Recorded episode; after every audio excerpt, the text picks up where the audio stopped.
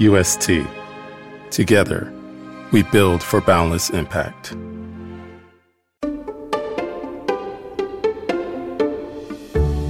TikTok faces more scrutiny in a new U.S. Senate bill. Plus, the FTC demands Elon Musk's internal Twitter communications. And on International Women's Day, we'll look at the campaign to achieve gender parity in business where companies have got women on boards and women into leadership positions, they are more successfully financially overall than those companies that do not. It's Wednesday, March 8th. I'm Luke Vargas with the Wall Street Journal, and here's the AM edition of What's News the top headlines and business stories moving your world today.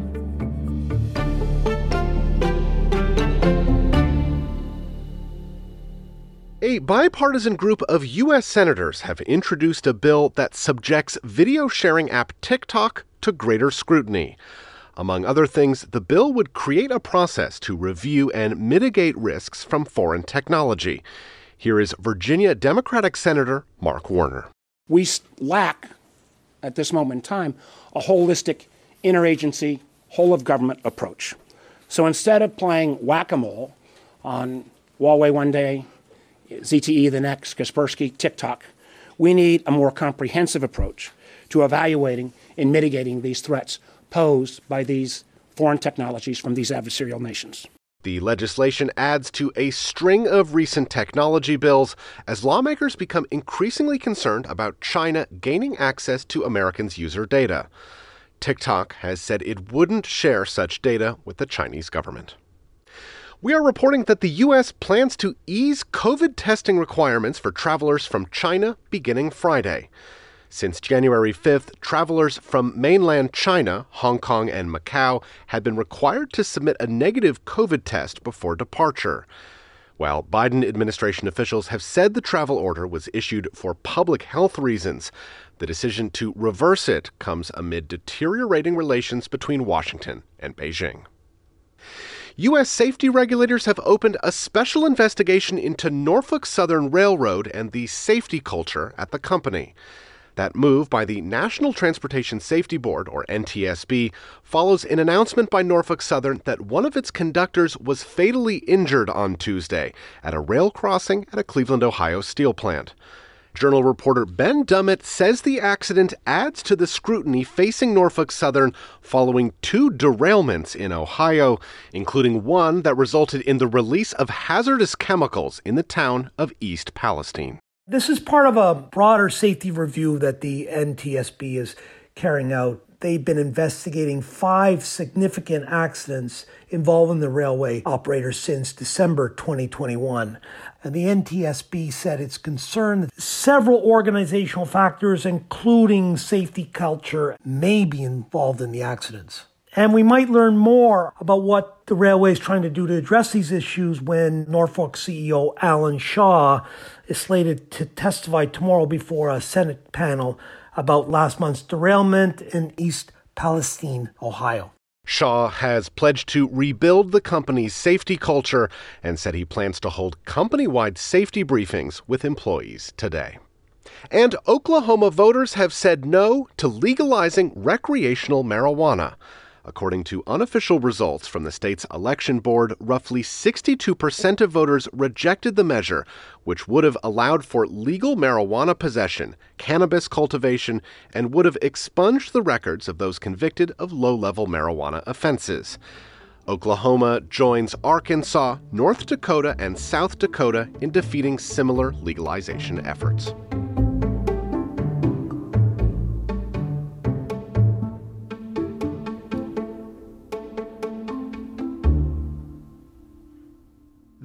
U.S. Federal Trade Commission is ramping up its investigation of Twitter following the social media company's acquisition by Elon Musk. That is according to documents viewed by the Wall Street Journal, which outline what the FTC is looking into. Wall Street Journal technology policy reporter Ryan Tracy has been on this story and joins me now with more on what we are finding out. Hey, Ryan, thanks for being with us. Thank you. So, what do we know here? What info does the FTC want from Twitter? Well, we've seen 12 letters that have been sent to Twitter and its lawyers since late October. and they're asking for really all kinds of documents and information about major business decisions that Twitter has made under Elon Musk, for example, the launch of its new subscription service, Twitter Blue, a detailed accounting of layoffs at the company, even Mr. Musk's personal communications or communications by other Twitter employees about Mr. Musk. And all this is taking place under the umbrella of an investigation that the FTC is doing into whether Twitter has complied with an order that is with the FTC for previous privacy and security violations. So the FTC was saying years ago that Twitter broke consumer protection laws. Twitter didn't admit to that, but it settled those allegations by promising to undertake this really sweeping program to protect people's privacy, to ensure that it was a good steward of people's data. And so all these questions are arguably, at least in some way, connected to that. And are these unusual requests from an agency like the FTC? Well, it's a little hard to say because it's unusual for us to see requests like this, really. I mean, these are private letters between a law enforcement agency and a company that is investigating, we typically don't get to see this level of detail. And it's unusual that they've made it into the public domain. And, and that's happened via the Republican led House Judiciary Committee that originally obtained these documents. And there are a lot of questions here. And what the committee says in its report that it's publishing is that this looks like harassment of Twitter, that this is uh, well beyond what you would expect if you were just investigating privacy. Ryan, an FTC spokesman has said that the agency routinely seeks information that companies under a consent order provide to third parties like journalists, arguing that Twitter couldn't withhold that same information from the FTC. And I'll also note here that Twitter hasn't responded to any requests for comment on that.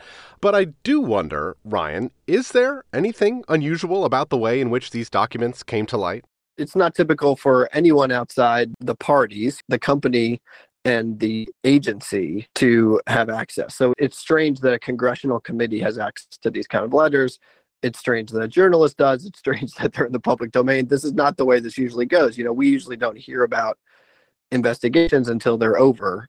And, you know, that's worth stating here too. You know, all these things the FTC is asking about could end up being, you know, part of a formal accusation that Twitter's done something wrong and could also end up being nothing. You know, the FTC is asking a question and we'll see where they land. The other thing that is worth noting from the FTC's perspective, you know, a lot of people have been calling on the agency to look into Twitter because there have been concerns about with the shrinking staff at the company, can they continue to meet all their obligations, have the staff to maintain security of people's data, to sort of be reviewing all their new products to make sure that they're privacy compliant, that sort of stuff that Twitter is required to do under this legally binding order that it signed.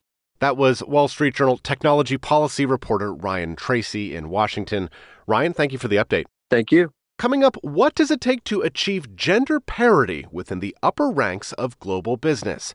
We'll hear from two leading voices pushing to get more women on corporate boards and in C suite roles after the break.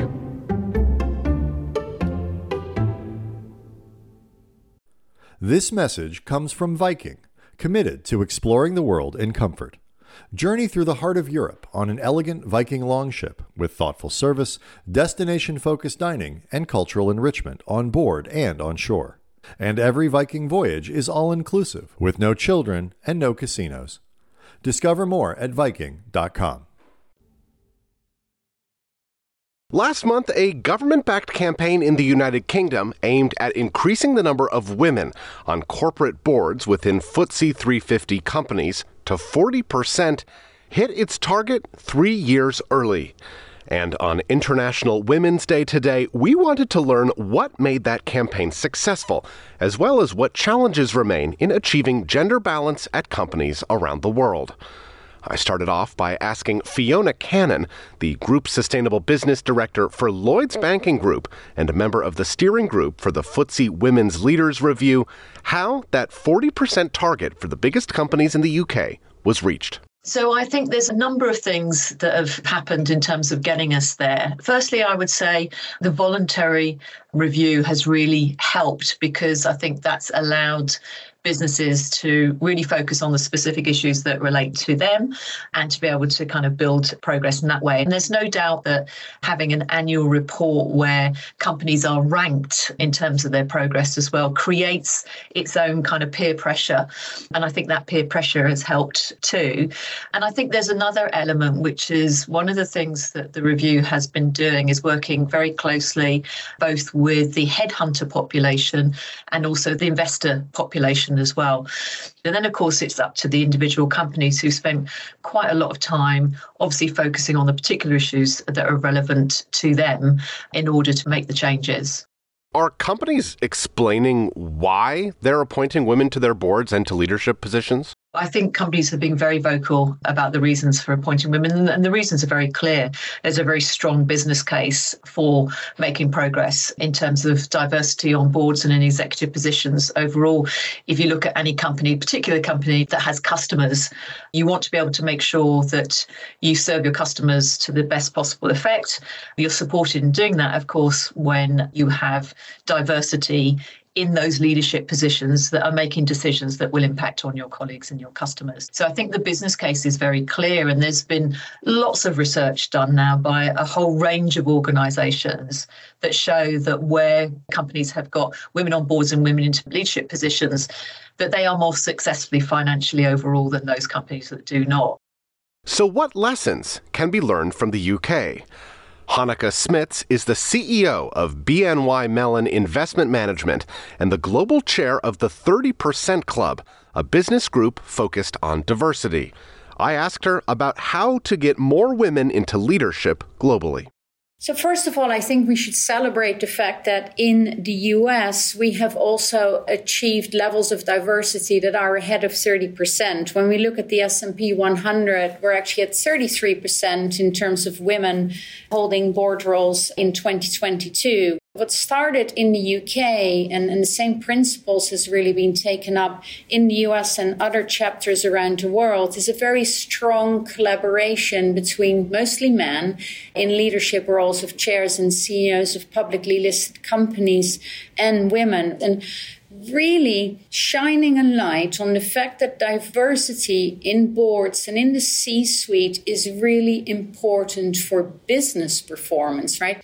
It's been often reported by McKinsey that companies that are in the top quartile for gender diversity are actually more likely to generate above average profitability than companies that are in fourth quartile. And quite simply put, when you have a more diverse group of people sitting around the table, starting with gender, but also other types of diversity, you just have more robust discussions leading to better business outcomes.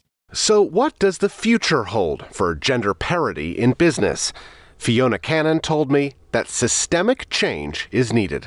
In terms of some of the things that need to happen in order to really fix the issue of diversity broadly, but particularly for gender equality, is that you have to focus on systemic issues. And flexible working is absolutely one of those systemic issues that need to be fixed. Now, the pandemic opened that up considerably for us because what it showed is that actually you can work in all sorts of different ways and you can still be very, very productive as we all were through the pandemic.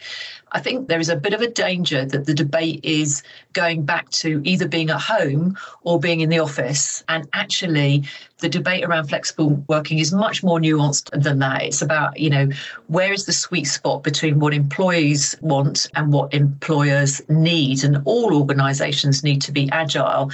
And I think there is a danger at the moment that if we focus very much on home or the office rather than redesigning roles, for example, more job shares, thinking about who's doing roles rather than just thinking about where, there is a danger that that systemic issue is going to reassert itself. I think some of the other systemic changes are really around parental leave, shared parental leave, and better paid parental leave as well. Because I think there's no doubt that until men are fully involved in the domestic sphere, that it's going to be very difficult for women to really be fully present in the professional sphere. And I think one of the final things that we have found through our work is that men are typically recruited on their potential and women are recruited on their experience. And so we really need to flip that over so that actually women are also recruited for their potential. And Hanneke Smits pointed out that the next frontier really lies in getting women into the C suite.